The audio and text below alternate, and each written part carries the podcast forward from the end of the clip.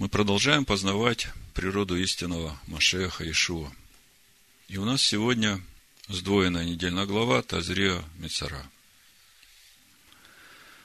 Когда зачнет и прокаженный. Сразу, наверное, скажу название проповеди. Вообще мы сегодня будем говорить о очень важных вещах. Очень важных. И пища твердая. Поэтому пусть Всевышний даст нам дух премудрости и разумения к пониманию того, что Он хочет нам сегодня сказать. И я надеюсь, что после этой проповеди ваши взаимоотношения со Всевышним и с Его Словом перейдут на новый духовный уровень. Вы получите очень сильную мотивацию углубляться в тончайшие детали Божьих заповедей, повелений и уставов. В Матвея 5.19 Ишуа сказал, кто нарушит одну из заповедей сих малейших и научит так людей, тот малейшим наречется в Царстве Небесном. А кто сотворит малейшую заповедь и научит так других людей, тот великим наречется в Царстве Небесном. Так вот, мы сегодня будем говорить о важности исполнения малейших заповедей. И я верю, что вы действительно получите достаточную мотивацию, понимание, почему это так важно для нас в этой жизни. Я подчеркиваю, в этой жизни. Значит, название проповеди «Совершая святыню в страхе Божием» взято со второго послания Коринфян, 7 главы, 1 стиха.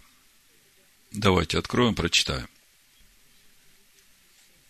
Итак, возлюбленные, имея такие обетования, очистим себя от всякой скверной плоти, на греческом саркс, по стронгу 45-61, мясо, тело, вот э, в Матвея 26, 41 Ишуа говорит, помните, дух бодр, плоть немощна. Так вот, то же самое слово, саркс.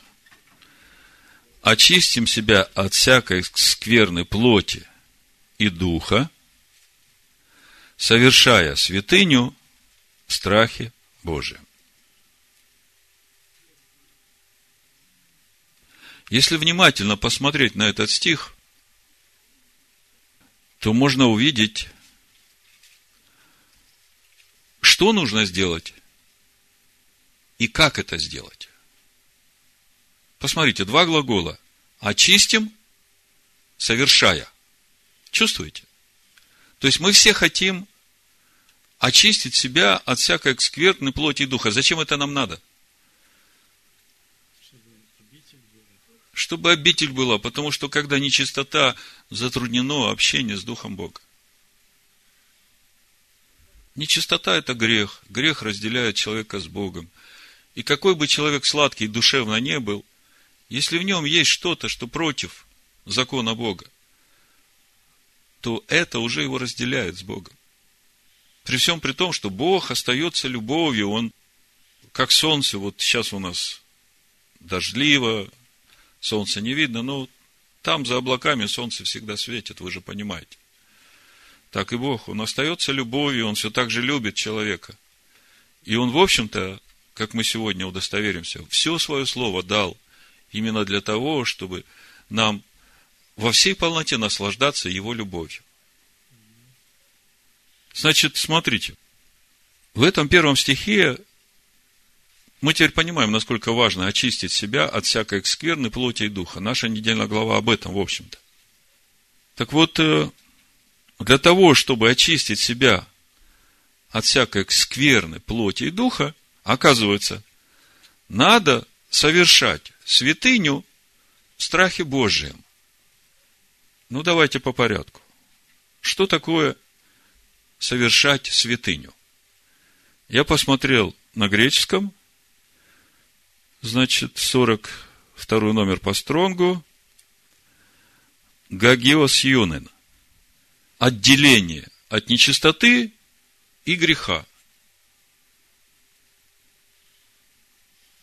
То есть, очистим себя от всякой скверной плоти и духа, совершая свое отделение от нечистоты и греха в страхе Божьем. Вообще, страх Божий в Новом Завете как-то э, даже неестественно звучит, правда? Когда начинаешь говорить среднестатистическим верующим, принадлежащим римской христианской церкви, и когда ему говоришь, вся проблема у тебя в том, что у тебя страха Божьего нет. Ты переступаешь заповеди Бога, как будто бы это не Бог сказал, а какой-то там дальний твой знакомый, которого, в общем-то, и слушать не надо. Если бы у тебя был страх Божий, ты бы благоговел перед каждой йотой и чертой того, что Бог сказал. Это не сосед сказал, это не начальник твой сказал. Это Бог сказал. А зачем мне нужен страх? Почему я должен бояться Бога? Боящийся несовершен в любви. Такой ответ обычно. Люди так думают. Так вот, э, специально выписал, мы уже читали это место. Сираха, первая глава. Мы сейчас как раз книгу Сираха читаем.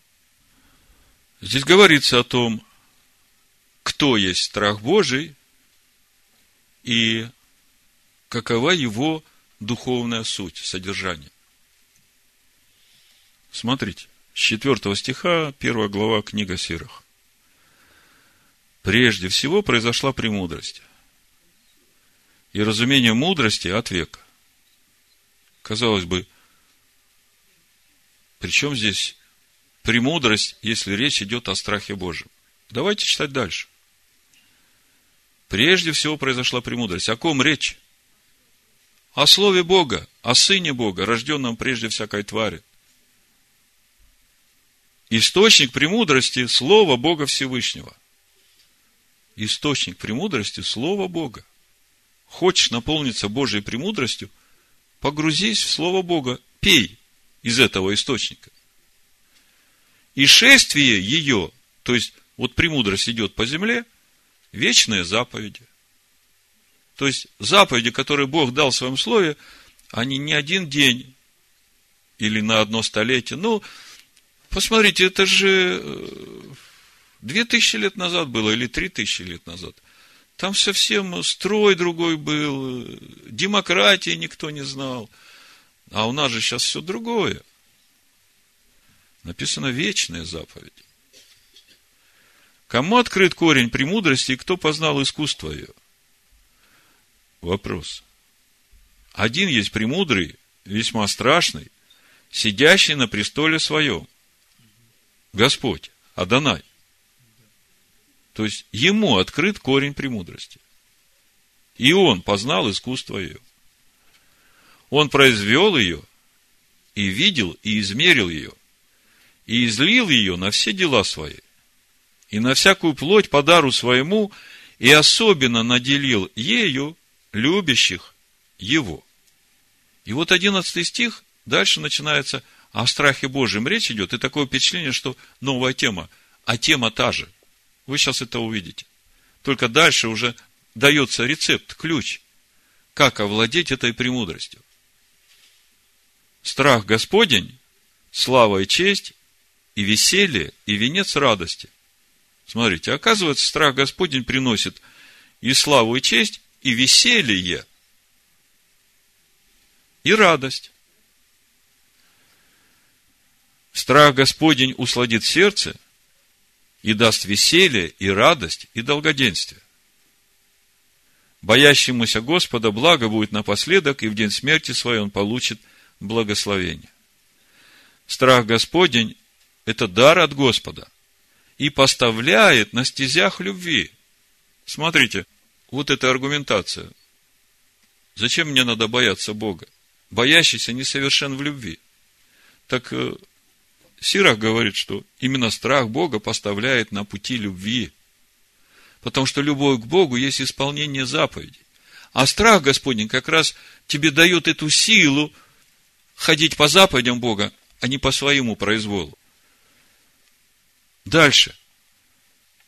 Любовь к Господу – славная премудрость. И кому благоволит, он разделяет ее по своему усмотрению. Начало премудрости – бояться Бога.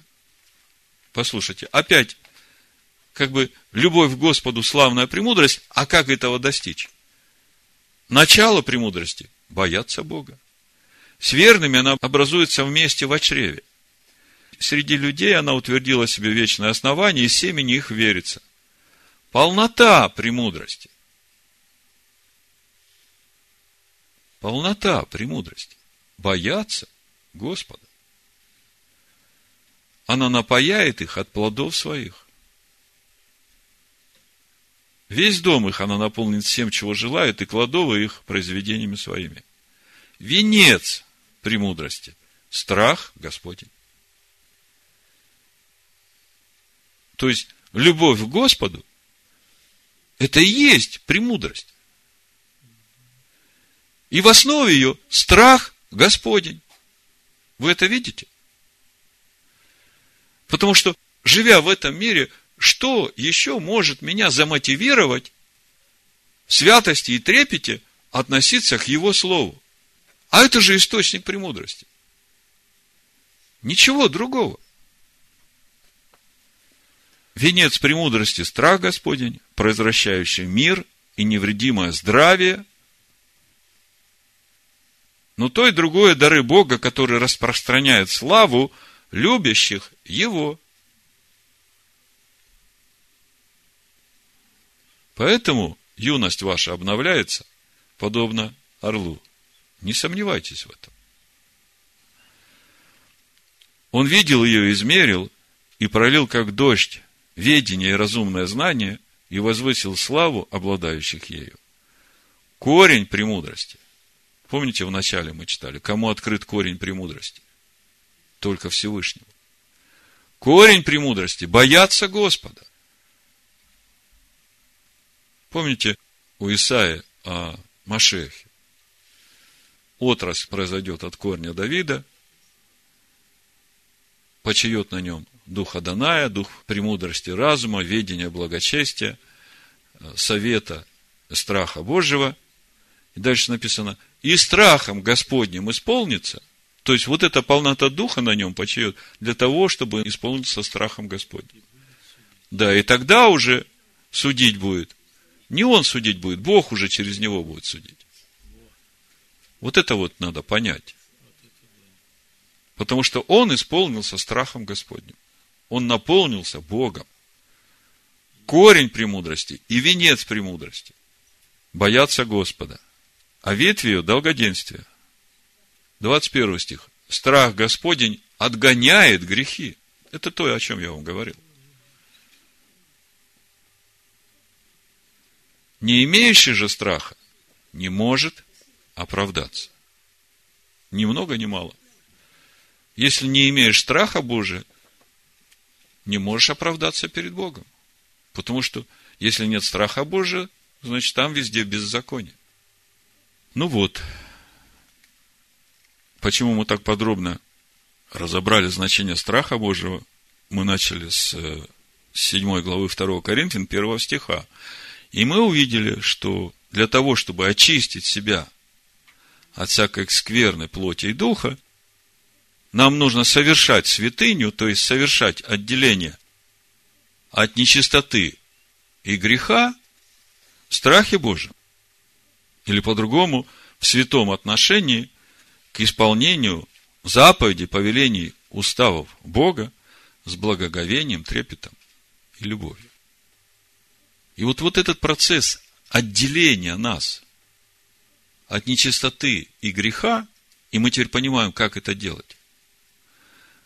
Это очень важный процесс. Здесь вообще духовный принцип нашего спасения. Помните первый день творения? Это первая глава Барышит. Там этот принцип изложен. Мы как-то разбирали суть Йомахат, Дня Единого. Смотрите, написано – Бытие, первая глава, с третьего стиха. И сказал Бог, да будет свет, и стал свет. У Павла мы читаем в шестой главе второго послания Коринфянам. Бог, повелевший из тьмы воссиять свету, озарил наши сердца, дабы просветить нас познанием славы Божией в лице Амашеха Ишуа. Это же про нас. Бог сказал, да будет свет. В наших сердцах возродилось это живое Слово Божие, которое является источником премудрости Божьей. И познавая, наполняясь этой премудростью, мы познаем славу Божию и облекаемся в эту славу. Так вот, э, смотрите. Сказал Бог, да будет свет, и свет стал. И увидел Бог свет, что он хорош, то есть Бог должен увидеть в тебе свет. И он должен удостовериться, что свет, который в тебе, он действительно является светом. И он хорош. Помните, Ишуа говорит, если свет, который в тебе, есть тьма, то какова же тьма? Мы как-то очень подробно это разбирали в проповедях, где-то это есть. Так вот, самое важное. И увидел Бог свет, что он хорош, и отделил Бог свет от тьмы. Отделил. Вот это ключевое слово, с которого мы начали. Очистите себя от всякой скверны, плоти и духа, совершая отделение от греха и нечистоты страхе Божьем. Видите? И я хочу обратить ваше внимание на вот этот важный момент.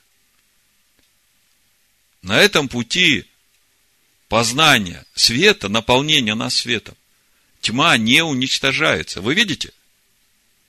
До самого рассвета тьма не уничтожается. Но приходит время, когда Бог смотрит на свет, ага, свет хороший, ага, это тьма, все легко разделить. Вот тьма, вот свет, и отделил. Вот так оно и будет, когда придет Машех. В тебе есть свет в жизни. Нет света, тьма внешняя. Чувствуете, как важен этот процесс отделения? И самое важное, дальше мы к этому вернемся, я еще раз подчеркиваю, тьма не уничтожается. Она остается, но света в нас становится больше и больше и больше, и тьма уже нами не обладает. И тьма не объяла его. Помните, Иоанна? Этот важный момент. То есть, вот в этом едином дне и в нашем процессе отделения себя от нечистоты и греха в страхе Божьем весь процесс нашего спасения. Но что такое грех? Отделить надо себя от греха и от нечистоты. Что такое грех? Понятно. Вот э, Первое послание Иоанна, третья глава, в четвертом стихе написано, «Всякий делающий грех делает и беззаконие, и грех есть беззаконие». На греческом «аномиан» – отсутствие закона. То есть, э, когда человек живет без закона, то он живет в беззаконии. Когда человек живет по закону Бога, тогда он отделяет себя от греха. Понимаете? А вот что такое нечистота, что Бог назвал нечистотой? Вот об этом нам сегодня надо поговорить. И как раз э, и прошлая недельная глава Шмини, и сегодняшние две недельные главы Тазрея Мацара, они и говорят нам о том, что Бог называет нечистотой. Мы уже подробно разбирали вопрос нечистоты. Сегодня мы на это посмотрим в ключе совершения нами святыни в страхе Божьем. Я напомню, в прошлой недельной главе Шмини, помните, там в 10 главе Бог говорит Аарону о вечном постановлении, что священники, когда в служении, они не должны пить вина и крепких напитков, чтобы могли отличать священное от несвященного – и нечисто от чистого, и научать сынов Израилевых всем уставам, которые изрек им Господь через Моисея. То есть, отделение священного от несвященного и чистого от нечистого, это очень важная заповедь как для священников, так и для сынов Израиля. Священники должны этому учить сынов Израиля. И как мы видим, все это происходит через научение сынов Израилевых всем уставам, которые изрек им Господь через Моисея.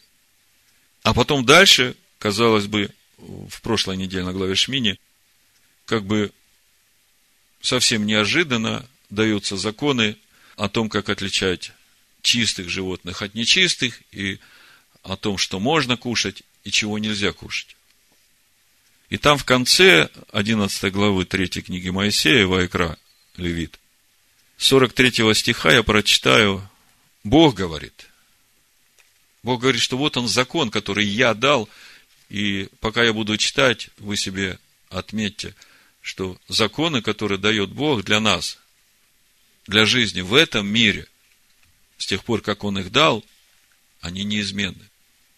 И Он дал их для того, чтобы нам было хорошо. И сегодня мы удостоверимся в конце, почему для нас это хорошо. Значит, 43 э, стиха, Левит 11 глава. Не оскверняйте душ ваших каким-либо животным, присмыкающимся, и не делайте себя через них нечистыми, чтобы быть через них нечистыми. Ибо я, Господь Бог ваш, освящайтесь и будьте святы, ибо я свят. И не оскверняйте душ ваших каким-либо животным, ползающим по земле. Как вы думаете, вот это слово душ ваших, какое стоит слово здесь на иврите? Значит, смотрим. И не оскверняйте душ ваших. Смотрим на иврите текст. Нефеш. То есть речь идет о земной составляющей человеческой души. Это очень важный момент, к этому мы еще возвратимся, потому что, в принципе, весь процесс нашего спасения связан именно с нашей нефеш. Потому что с небесной составляющей, которую Бог возродил в нашей душе, это живое Слово Бога, нет проблем. Теперь этим светом и этой жизнью надо наполнить нашу земную составляющую, чтобы соединилось земное и небесное, и чтобы этот мир стал домом для Бога. Бог сотворил этот мир, потому что Он хочет жить в этом мире. А жить в этом мире Он может только через нас. Он присутствует в этом мире постоянно, все им живет и движется и существует, это да. Но Он сокрыт в этом мире. А когда Бог будет един на небе и на земле, вот тогда все откроется. И тогда будет Царство Божие и на земле, как на небе. Значит, читаем дальше. Не оскверняйте душ ваших каким-либо животным, ползающим по земле. Почему не оскверняйте душ ваших каким-либо животным, ползающим по земле? Ибо я, Господь, выведший вас из земли египетской, чтобы быть вашим Богом. Когда Бог говорит, чтобы быть вашим Богом, это значит, вселюсь в них и буду ходить в них, и буду вашим Богом, а вы будете моим народом. А для того, чтобы ему вселиться в меня и ходить во мне, моя душа, земная душа, должна быть чистая. А если там нечистая, душа ведь тело в крови, а то, что мы едим, это уж сразу уже в кровь. И в этой нечистоте мы хотим, чтобы Бог силу свою являл. Да он не приблизится туда. Итак, будьте святы, потому что я свят. И вот 46 стих. Вот закон о скоте и птицах, и о всех животных, живущих в водах, и о всех животных, приспыкающихся по земле, чтобы отличать нечистое от чистого, и животных, которых можно есть, и животных, которых есть не должно. Скажите, вот этот закон, это Слово Бога? Оно может измениться в какой-то ситуации? ну, скажем, Машех Ешов пришел, умер за все грехи, и теперь все животные стали чистыми. Это почему я так вас спрашиваю? Потому что в первом послании Тимофея, в четвертой главе, с первого по пятый стих написано, смотрите.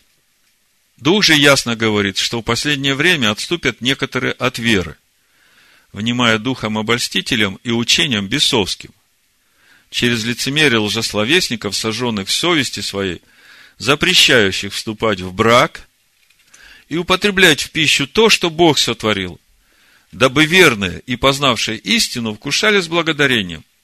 Ибо всякое творение Божие хорошо, и ничто не предосудительно, если принимаем с благодарением, потому что освящается Словом Божьим и молитвою.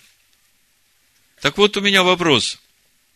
Левит 11.46, Бог говорит, вот закон о скоте и птицах, чтобы вам отличать нечистое от чистого, и животных, которых можно есть, от животных, которых не должно есть. Скажите, вот эти нечистые животные, они освящаются Словом Божьим, чтобы можно было их уже есть, помолившись, Господи, если ты можешь благословить свинину, то благослови, да? Ну, в общем, не случайно Бог дал нам этот закон, чтобы нам отличать, что чисто, что нечисто, что можно есть, что нельзя есть, потому что все это напрямую связано с тем, чтобы Богу жить в нас и ходить в нас. То есть это напрямую связано с присутствием Бога в нас. Вообще-то, вот эти заповеди о чистых и нечистых животных, что можно есть, чего нельзя, они относятся к разряду заповедей хуким. То есть заповеди, которые вообще даже не нужно объяснять. Заповеди хуким – это как вырезать на камне. Хук – вырезать. Это ты должен делать, даже не размышляя. Зачем, почему? Есть заповеди, над которыми можно размышлять. А вот хуким Бог сказал, значит, так и надо делать. Просто вырежь, как на камне. Так вот, все-таки хочется об этом поразмышлять. И когда я размышляю над этими заповедями о чистой и нечистой пище, я заметил такую особенность поведения вот этой человеческой составляющей, земной составляющей человеческой души. Чем больше ее кормишь тем, что запрещено Словом Бога, это как физическая нечистая еда, так и духовная нечистая еда, вот сериалы там всякие и все прочее в интернете, то тем труднее ее обуздывать в послушании Слову Бога. Я говорю о новозаветних верующих, которые уже рождены свыше. Стоит им только позволить себе какую-то маленькую нечистоту, совсем маленькую, хоть в физической еде, и сразу плоть начинает подниматься, и сразу не видишь откуда раздражение, гнев, недовольство. Хоть какую-то духовную нечистоту, и смотришь, только какую-то маленькую духовную нечистоту позволил себе – как вдруг тебе хочется еще больше и больше. Принцип простой. Дал мизинчик, а он сразу у тебя руку отхватывает. Понимаете, что происходит? Как только ты отступил от страха Божьего, как только ты дал, вот эту вот э, щелочку приоткрыл, да? Нечистота входит, Дух Божий отходит, а ты уже становишься один на один с этой вот вражьей силой. И она тут же наваливается на тебя. И ты вроде сделал одно отступление, а потом, когда приходишь в себя, смотришь, сколько всего наделал. Господи, помилуй. Так это работает. То есть, глядя на все это, можно сделать очень простой вывод. Чтобы очистить себя от всякой скверной плоти и духа, нужно перестать кормить свою душу тем, что Бог отличил как нечистое. Как физически, так и духовно а начать кормить ее тем, что свято. Согласны? В общем-то, простой вывод, правда? Ничего же сложного нет. А вот теперь, на основании этого вывода, еще более важный вывод. Когда мы смотрим на наши недельные главы Тазрия и Мецара, мы только что говорили о главе Шмени, теперь главы Тазрия и Мецара – есть нечистота, когда роженица рождает, есть нечистота обыкновенного женского, есть нечистота излияния семени. Но, по сути, это проявление, естественное проявление физиологии человека. Тут просто, понимая, что надо очищаться, очистился, как положено, к вечеру чист, помолился молитвой, чтобы Бог очистил тебя от прикосновения к смерти. И к вечеру чист. Ну и с роженицей тоже. Мы разбирали эти законы, я долго останавливаться на этом не буду. Если же говорить об остальных видах нечистоты, которые в наших недельных главах Тазрева и Мицара рассматриваются, это проказа, причем, смотрите, на человеке на одежде, на доме. Я думаю, что по жизни это происходит в обратном порядке. Сначала на доме, потом на одежде, а потом уже на человеке, потому что Бог предупреждает человека. И то, что это становится видимым для всех, это только потому, что человек настолько ожесточил свое сердце, что Бог ему говорит, говорит, говорит, а он уже не слышит, он игнорирует. И вот, чтобы как-то достучаться до него, Бог начинает ему говорить через внешнее. Там, на доме проказа, уже люди ходят, понимают, слушай, парень, что-то у тебя не в порядке. Он начинает выносить из дома вещи, соседи проходят, говорят, а я думаю, куда задевался мой инструмент. Вот он, оказывается, где. Понимаете? Потом на одежде, еще ближе. Человек не слышит. Потом уже на теле. Это что касается проказа. То же самое истечение. У мужчины слизи, у женщины эти кровотечения длительные. Это тоже причины все духовные. Я сейчас прочитаю эти духовные причины, мы уже как-то разбирали их, но я еще раз прочитаю, чтобы можно было еще раз задуматься. То есть, что я хочу сказать? Вот этот вот важный вывод, который из всего этого вытекает. Если очистить свое сердце, отдалить себя в сердце своем от всякого греха и от всякой нечистоты, то тогда уже не нужно человеку вообще думать о том, как ему очищаться от проказы, от истечений, потому что их не будет. Понимаете? В общем-то, Иешуа нам об этом и говорит. Он именно этот духовный принцип дает нам в Матвея 23 главе, когда с фарисеями говорит. Сейчас мы прочитаем. Значит, э, вот мудрецы дают 10 духовных причин вот этих заболеваний, как они говорят, человеческой души, которые проявляются на человеческом теле. Служение идолам, прелюбодеяние, убийство, даже языком, осквернение имени Всевышнего, произнесение ложных клятв, возведение хулы на Всевышнего, отрицание справедливости Всевышнего, злоупотребление служебным положением, завышенная самооценка, эгоистичное отношение к ближним, злоречие лошонара, завистливость, дурной глаз. Ну, вот такие причины. А вот что говорит Иешуа в 23 главе с 26 стиха. Горе вам, книжники и фарисеи, лицемеры, что очищаете внешность чаши и блюда, между тем, как внутри они полны хищения и неправды. Фарисей слепой, очисти прежде внутренность чаши и блюда, чтобы чиста была и внешность их. Видите, вот он этот духовный принцип.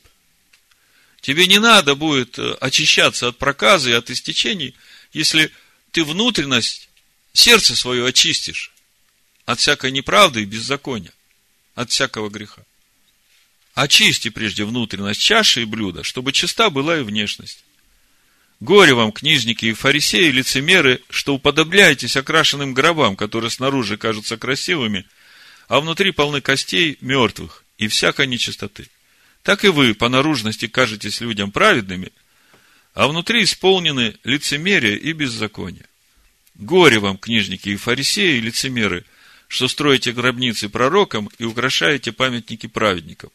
И говорите, если бы мы были во дне отцов наших, то не были бы сообщниками и в пролитии крови пророков. Таким образом, вы сами против себя свидетельствуете, что вы сыновья тех, которые сбили пророков. Дополняйте же меру отцов ваших, змеи, порождение ехиднины, как убежите вы от осуждения в гиену.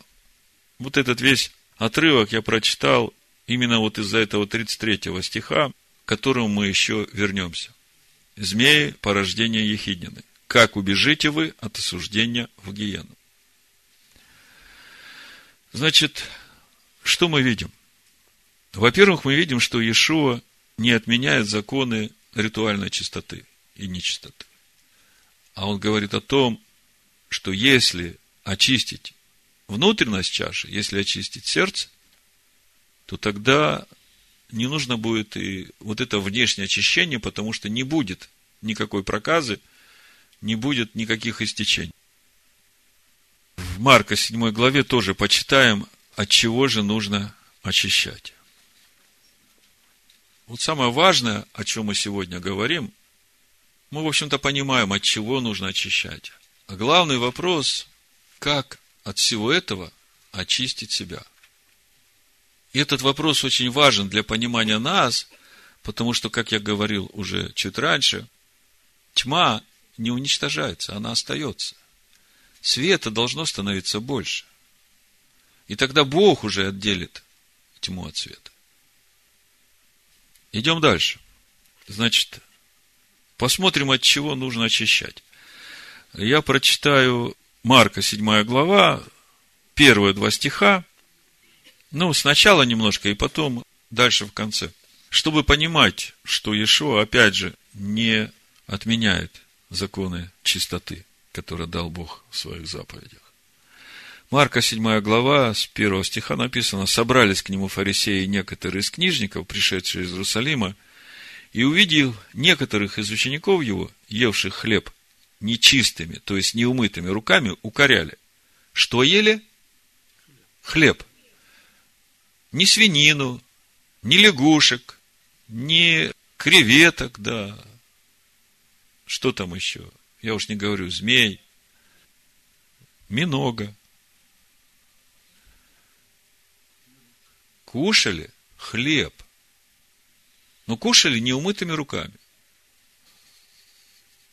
Ибо фарисеи и все иудеи, держась предания старцев, не едят, не умыв тщательно рук, и, придя с торга, не едят, не омывшись.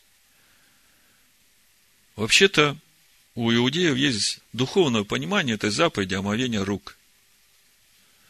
И мы уже об этом говорили. Вот когда мы смотрели фильм «Ушпизин», мы видели. Когда приходишь с торга, омываешь руки, то, если говорить физически, да, может, микробы какие-то там за что-то трогался. Но духовно это омытие рук от всяких неправедных дел. То есть это внешнее свидетельство вот этого внутреннего хижбона, что ты посмотрел внутрь себя, прежде чем вкушать пищу, посмотрел, нет ли в тебе какой-то неправды, не сделал ли ты чего-то неправильного, прежде чем кушать, чтобы э, еда была в благословении. А взято это все с служения священников, которые ни к жертвеннику не могут приступать, не омывшись, не омыв руки, не омыв ноги, не омыв тело, не тем более в святилище входить для служения. Тоже надо омыться. И руки омыть, и ноги омыть, и только тогда входить. Ну вот, Ибо фарисеи и все иудеи, держась предания старцев, не едят, не умыв тщательно рук. И, придя с торга, не едят, не омывшись. Есть многое другое, чего они приняли держаться. Наблюдать омовение чаш, кружек, котлов, скамей. Потом спрашивают его фарисеи и книжики, зачем ученики твои не приступают по преданию старцев, но неумытыми руками едят хлеб? Он сказал им в ответ, хорошо пророчествовал о вас, лицемерах Исаия, как написано – Люди сии чтут меня устами, сердце же их далеко отстоит от меня. Но тщетно чтут меня уча учением, заповедям человеческим. Вот тут вот важно отличать, где заповеди Божии, а где заповеди человеческие. И только сам человек может определить для себя, где Божие, а где человеческое. И только через то, если он сам будет погружаться в Слово Божие, и Дух Божий будет ему открывать то, что он хотел сказать, написал эти слова. И по мере того, как мы духовно растем, нам открывается больше и больше. И поэтому не надо смотреть на брата или сестру, как он поступает, а получать откровение от Духа Божьего, и тогда уже самому так поступать. Тщетно чтут меня, уча учением, заповедям человеческим. Ибо вы, оставив заповедь Божию, держитесь предания человеческого, омовения кружек и чаши, делайте много другое всему подобное. И сказал им, хорошо ли, что вы отменяете заповедь Божию, чтобы соблюсти свое предание? Ибо Моисей сказал, почитай отца своего и мать свою, и злословящий отца или мать смертью да умрет. А вы говорите, кто скажет отцу или матери, карван, то есть дар Богу, то, чем бы ты от меня пользовался, тому вы уже попускаете ничего не делать для отца своего и для матери своей, устраняя Слово Божие преданием вашим, которое вы установили, и делайте многое всему подобное. И призвав весь народ, говорил им, Слушайте меня все и разумейте. Ничто, входящее в человека извне, не может осквернить его. Что они ели? Хлеб. Но что исходит из него, то оскверняет человека. Если кто имеет уши слышать, да слышит. И когда он от народа вошел в дом, ученики его спросили его о притче. Он сказал им, неужели вы так неподнятливы? Неужели не разумеете, что ничто из дне, входящего в человека, не может осквернить его? То есть речь не идет о том, что можно есть то, что Бог отличил как нечисто, и это уже Иешуа отменяет. Там речь шла о том, что ели неумытыми руками. А Ишуа говорит, что та грязь, которая вошла с немытыми руками, она также из вас и выйдет, она не сделает вас скверными. Потому что не в сердце его входит, а в чрево, и выходит вон, чем очищается всякая пища. Заметьте, вот та грязь, которая попала нам нечаянно, да, она выходит вон. А вот та нечистая пища, которую Бог отличил как нечистая, она ведь как раз в сердце входит, потому что сердце – это душа наша. Речь идет ведь о духовном сердце. Какие мысли в душе твоей, такой-то и есть. Да и когда эта нечистота туда входит, тогда это уже в сердце твое, тогда это тебя уже делает нечистым. Далее сказал, исходящее из человека оскверняет человека. Ну и вот, вот эта нечистота дальше, от которой нам надо очистить свои сердца. Ибо извнутрь, из сердца человеческого исходят злые помыслы, прелюбодеяния, любодеяния, убийства, кражи, лихаимство, злоба, коварство, непотребство, завистливое око, богохульство, гордость, безумство. Все это зло изнутри сходит и оскверняет человека. Вот из-за этой всей нечистоты болезни приходят к человеку. Проказы, истечения. Так вот, очень важный вопрос. Я знаю, что вы это все знаете. И до этого я как бы говорил вам понятные, привычные вещи. Ничего нового, в общем-то, вам я не сказал, хотя сказал, но вы этого еще не заметили. В конце вы это увидите. Значит, простой, но важный вопрос. В принципе, можно ли очистить человеку свое сердце от злых помыслов, прелюбодеяний, любодеяний, убийств, кражи, лихаимства, злобы, коварства, непотребства, завистливого ока, богохульства, гордости, безумства? Напоминаю, что когда речь идет о нашем сердце, мы говорим о земной составляющей нашей человеческой души. Вы помните, что Бог сотворил человека с двойственной природой. Небесная составляющая и земная. Мы уже об этом много говорили. Так вот, э, смотрите. Бог возродил в нас небесную составляющую, свое живое слово. А вот теперь наша задача – очистить свою земную составляющую от всякой нечистоты и греха в страхе Божьем и наполнить ее содержанием небесной составляющей. А принцип очень простой.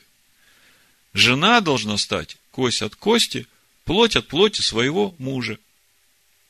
Нет ничего нового. Духовные принципы, они вот в начале уже заложены Богом. То есть, наша душа человеческая должна стать кость от кости, плоть от плоти, Машеха Иешуа, живущего в нашем сердце. Так вот вопрос. Можем ли мы, в принципе, очистить свое человеческое сердце вот от этого всего, что делает нас нечистыми? Это очень важная деталь, которую нам сегодня надо понять. И это важно понять, чтобы увидеть, насколько важны для нас малейшие заповеди. Йота и черта. Вот все, что я до этого рассказывал, это именно для того, чтобы мы дошли до этого места, и вот сейчас вместе увидели, что же на самом деле происходит, и почему так важно для нас малейшие заповеди. Помните, в Римлянах, 7 главе, 24 стих и дальше Павел говорит, «Бедный я человек, кто избавит меня от всего тела смерти?» Дальше написано, «Благодарю Бога моего Ишуа Амашехом, Господином нашим. Как бы здесь все понятно. Дальше он пишет, и это уже пища для взрослых.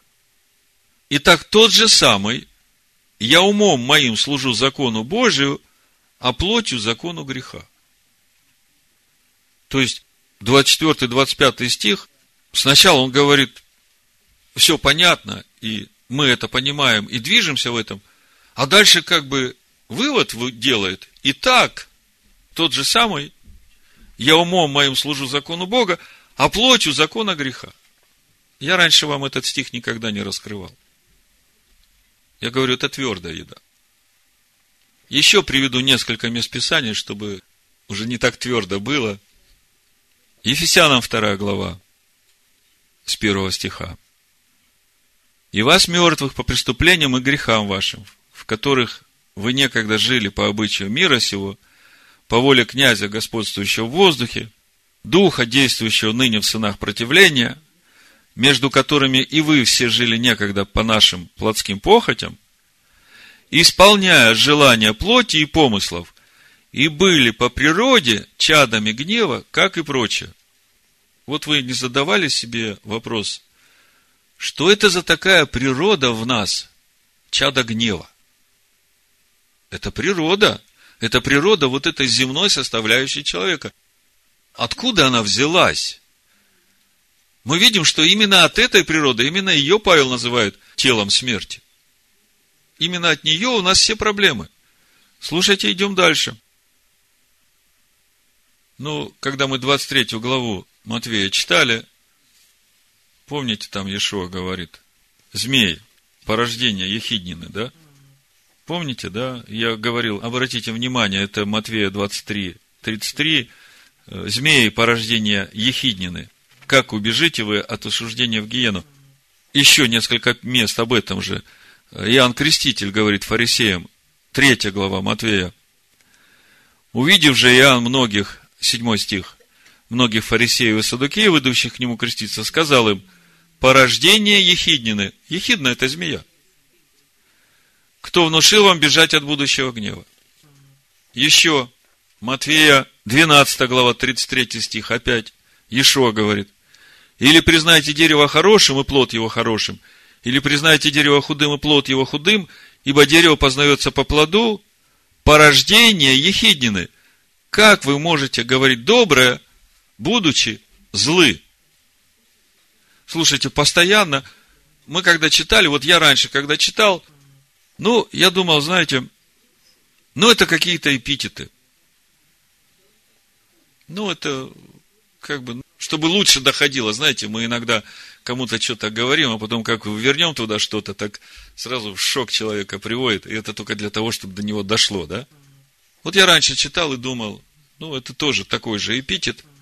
А вот в этот раз, когда я размышлял над вот этим призывом апостола Павла, очистим себя от всякой скверной плоти и духа, совершая святыню в страхе Божьем, ну и в контексте нашей недельной главы, вдруг я начал над этим задумываться. Также у Иоанна в 8 главе, помните, Иешуа говорит, 44 стих, Ваш отец дьявол, и вы хотите исполнять похоть отца вашего. Ну и еще одно место, чтобы все собрать в одно место, чтобы вы задумались и увидели, что это не эпитеты, что это не для красного словца, а что здесь есть что-то очень важное для нас, потому что именно через это мы увидим, я еще раз подчеркиваю, важность йоты и черты малейших заповедей для нас. Сирах, 21 глава, 30 стих написано, когда нечестивый проклинает сатану, то проклинает свою душу. Я когда в первый раз это прочитал, у меня шок был. Думаю, ничего себе! Когда нечестивый проклинает сатану, а сколько мы там топали и кричали на него, проклинает свою душу, Господи помилуй. Ну что все это значит? Вот когда я на этой неделе размышлял над нашей главой, о том, о чем сейчас вам говорю, читаю книгу Сироха, вот слава Богу за календарь. Слово постоянно говорит. Вы обратили внимание, что я вам сегодня проповедую только по тем книгам, которые мы читаем. Второе Коринфянам и Сирах. И недельная глава Тазрева Мицара. Как хорошо жить в Писаниях. Читаю на этой неделе Сирах 10 глава, 21 стих написано. Послушайте. Гордость не сотворена для людей, не ярость гнева для рождающихся от жен. Помните, я вам говорил, природа чада гнева, откуда это взялось? И тут я читаю, оказывается, не гордость, не вот эта природа чада гнева, это вообще не было сотворено для человека. Это все чужеродное для нас. А вот что теперь с этим сделать? Вы понимаете, откуда это пришло? Это пришло через э, грех, который допустили Адам с Евой. Но это пришло, это теперь в нас. И с этим надо как-то жить. И Павел говорит, бедный я человек, кто избавит меня от всего тела смерти? Благодарение Богу Ишуа Машехам. Да, понятно. Итак, вывод. По уму своему живу законом Бога, а по плоти с законом греха. Мы подошли к самому важному. Сейчас мы попробуем понять, что же происходит. Что происходит в нашей жизни. Как это должно происходить. Мы сегодня говорим о том, как очистить нам себя от всякой скверны плоти и духа. И Павел говорит, для того, чтобы очистить, нам надо совершать святыню, отделение себя от нечистоты и греха в страхе Божьем. И мы прекрасно теперь видим, в чем суть этой нечистоты, откуда она пришла и что она из себя представляет. И вот теперь самое важное. Я вам говорил, что тьма не уничтожается. Света становится больше. Именно поэтому тьма уже власти над нами не имеет. Понимаете? Как это все работает в нас, я вам сейчас объясню. Бытие 3 глава, 17 стиха. Приговор, который Бог дал Адаму после того, как он согрешил. Почему я это сейчас буду читать? Как было бы хорошо, если бы мы, получив рождение свыше, и всем сердцем, прилепившись к Слову Бога, отделяли себя от греха, от нечистоты, очищались и чтобы на этом процессе нашего духовного роста вот это тело греха, вот это тело смерти, чтобы оно уничтожалось. Вообще бы идеально было, да? А что мы по жизни видим? Чуть-чуть позволил себе расслабиться, чуть-чуть где-то щелочку открыл, и тут раз и в нулевой класс. И все сначала. Так вот, смотрите. Как с этим всем жить? Бедный я человек. Как с этим телом смерти жить? Да еще и природа чада гнева. Бытие, 3 глава, 17 стиха, Бог говорит Адаму, за то, что ты послушал голоса жены твоей, а если говорить о внутреннем человеке, кто жена твоя? Земная составляющая твоей души. За то, что ты послушал голоса жены твоей, а тут тут некоторые мужья, а, вот, видишь, я вообще тебя в голову брать не буду. Это большая ошибка. Я со своей женой делюсь всеми откровениями и всеми своими планами. Я его погружаю в это все. И самое чудесное, знаете что? Она мне на следующий день, она же чрево, она мне рождает техпроцесс, как мне двигаться в этом плане. Что надо делать раньше, что позже. Вы даже не представляете, мужчины, какой чудесный дар вы имеете. Хорошо. За то, что ты послушал голоса жены твоей и ел от дерева, о котором я заповедал тебе, сказав, не ешь от него, проклята земля за тебя. Со скорбью будешь питаться от нее во все дни жизни твоей, терня и волчцы произрастит она тебе, и будешь питаться полевою травою. 19 стих. в поте лица твоего будешь есть хлеб. Мы очень подробно разбирали вот этот стих до этого места. И мы здесь увидели суть спасения нашей души. В поте лица твоего, с напряжением, с трудом будешь кушать хлеб свидетеля. Лехем эт написано. Слово Божие. И это твой путь в спасение, но это для души. Доколе не возвратишься в землю, из которой ты взят, ибо прах ты, и в прах возвратишься. А вот это для нашего тела, в котором живет вот это тело смерти. Понимаете, я вам говорил, свет, его становится много, а тьма не уничтожается. А когда же она уничтожится в нас? Бедный я человек, кто избавит меня? Вот Бог здесь в самом начале сказал. И я вам как-то читал из книги Хаима Луцата Деры Хашем, Путь Всевышнего. Там как раз он это очень подробно расписывает. Где-то в проповедях это есть, можно послушать. Но мысль очень простая. Вот эта природа чада гнева, вот это тело смерти в нас. Наше тело очистится только после того, как попадет в прах, в прахе разложится и очистится, и потом Бог нам сотворит новое тело. Прославленное тело, в котором уже не будет вот этой инфекции, которой заразил нас Сатан. Потому что она изначально, вот эта природа чада гнева, не была сотворена для человека. Об этом же процессе и говорит нам апостол Павел в 8 главе послания римлянам. Павла без Торы вообще невозможно понять. Вот мы сегодня немножечко пытаемся глубже увидеть то, о чем Павел говорил. Римлянам 8 глава, 22 стих и дальше, смотрите. Ибо мы знаем, что вся тварь совокупно стенает и мучится до ныне, и не только она, но и мы сами, имея начаток духа, и мы в себе стенаем, ожидая усыновления, искупления тела нашего. Видите? Тело.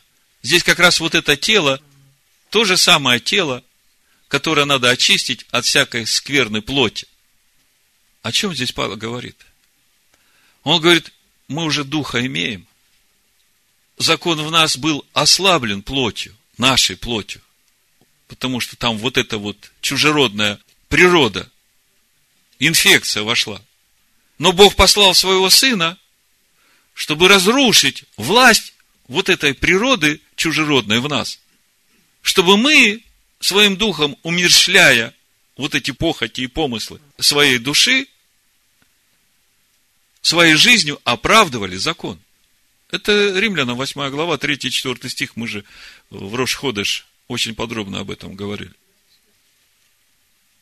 И вот вы теперь посмотрите на себя и попробуйте понять, как же это работает вот эта плоть, она присутствует в нас. Давайте откроем Римлянам 8 главу. То есть, до этого момента, я думаю, что вы поняли, что вот это тело смерти, мы окончательно будем от него избавлены, когда тело наше превратится в прах. А как же до того момента, пока мы умрем? Вообще-то мы не умрем – тело умрет. И как же нам вот с этим телом жить и являть славу Всевышнего? Что нам необходимо для того, чтобы вот это тело смерти вообще не имело никакой силы в нас? То есть оно где-то там в нас будет, но, как Павел говорит, мы его почитаем мертвым, мы его ничем не кормим, тем, что является нечистым, и тем, что является грехом. И когда мы его не кормим, оно там и лежит, бессильное. Понимаете?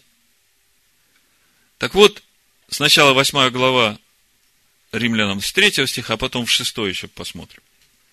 Как закон, ослабленный плотью, был бессилен, то Бог послал Сына Своего подобие плоти греховной – в жертву за грех, и осудил грех во плоти, чтобы оправдание закона исполнилось в нас, живущих не по плоти, а по духу. Ибо живущие по плоти о плотском помышляют, а живущие по духу о духовном.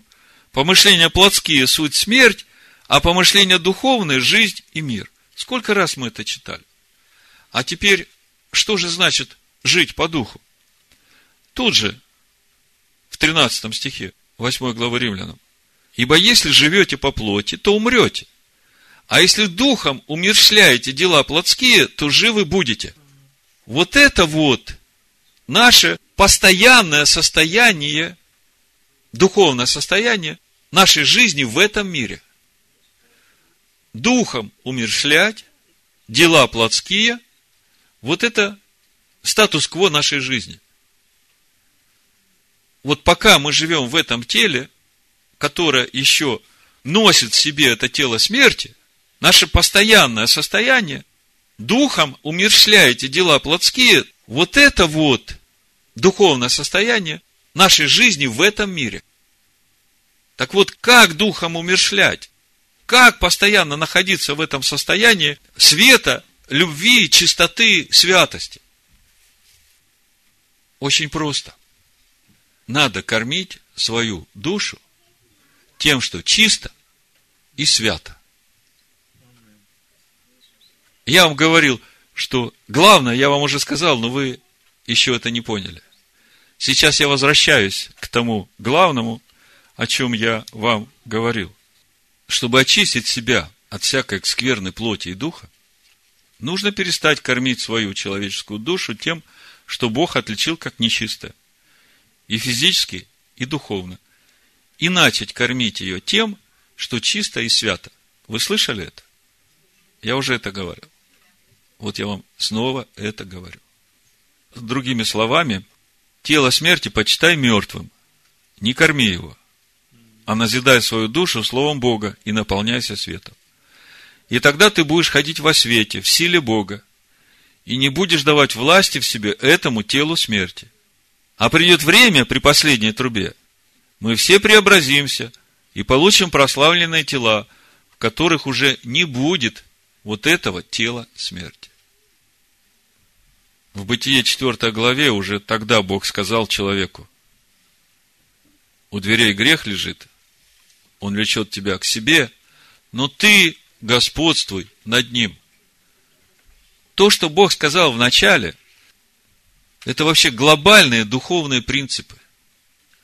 И вот с тех пор, как Адам согрешил, и до того момента, когда восстанет прославленное тело, грех у дверей лежит, но ты господствуй над ним. Как? Послушанием в каждой йоте и черте Слову Бога. И через это ты будешь обуздывать, держать в бессилии вот это тело смерти. В Римлянам 6 главе с первого стиха апостол Павел об этом и говорит. Он говорит о том, как нам жить в этой жизни – с Богом. Как нам ходить в чистоте и святости, и как не давать места в своей жизни вот этому телу смерти, почитая его всегда мертвым. Вот как-то мне хотелось сказать самое это важное, что я хотел сегодня сказать. Вот важность этих малейших заповедей. Важность послушания в страхе Божьем малейших заповедям. Почему это так нужно?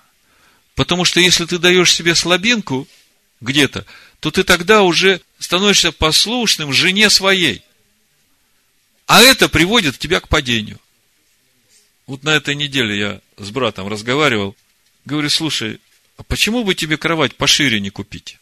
Чтобы тебе удобнее спать было. Он говорит, о, ты даже не знаешь, чем это закончится. Кровать пошире, поспать подольше. И понеслось. И вот эти слова как-то запали в меня. Я на, начал над этим размышлять. Думаю, действительно так.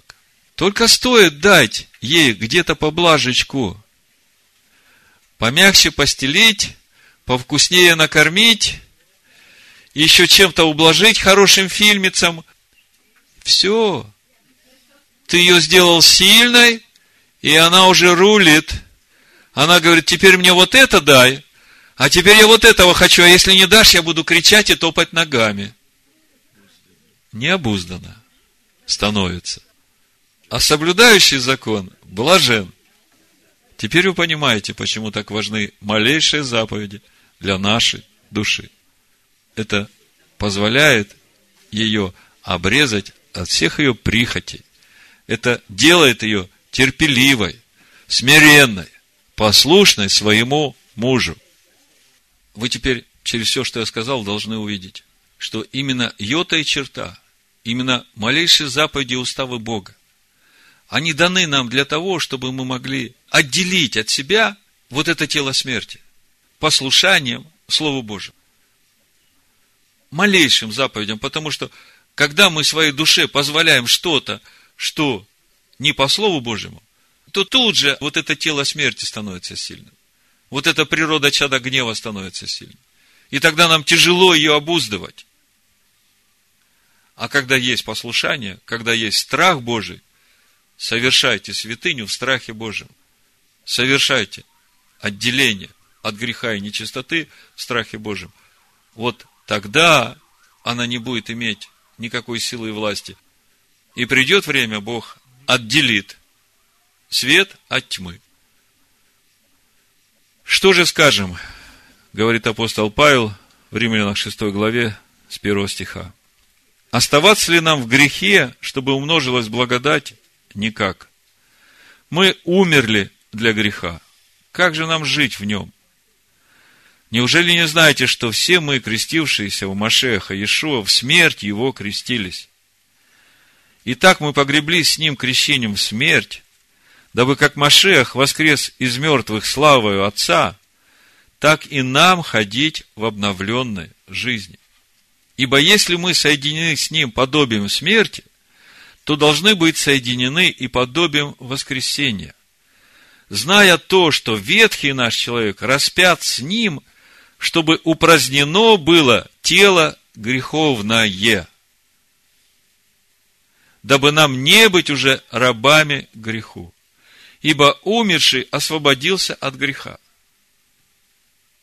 Если же мы умерли с Машехом, то веруем, что и жить будем с ним. Зная, что Машех, воскреснул из мертвых, уже не умирает. Смерть уже не имеет над ним власти. Ибо что он умер, то умер однажды для греха, а что живет, то живет для Бога. И вот одиннадцатый стих. Так и вы почитайте себя мертвым для греха, живыми же для Бога в Машеях Иешуа, Господине нашем. Вот здесь вот весь принцип того, как нам жить в этом мире. Почитайте себя мертвым для греха, почитайте себя мертвым для этого тела смерти. Наполняйтесь светом Божьим, Словом Божьим, силой Божией. И тогда тьма никакая не объемлет. Она там будет отделена, и придет время, мы будем очищены от нее и получим прославленные тела. Да будет так в имени Машеха Ишуа. Амен. Шеха Ишуа. Амен. Шеха Ишуа. Амен. Шеха Ишуа. Амен. Шеха Ишуа. Амен. Шеха Ишуа. Амен. Шеха Ишуа. Амен. Шеха Ишуа.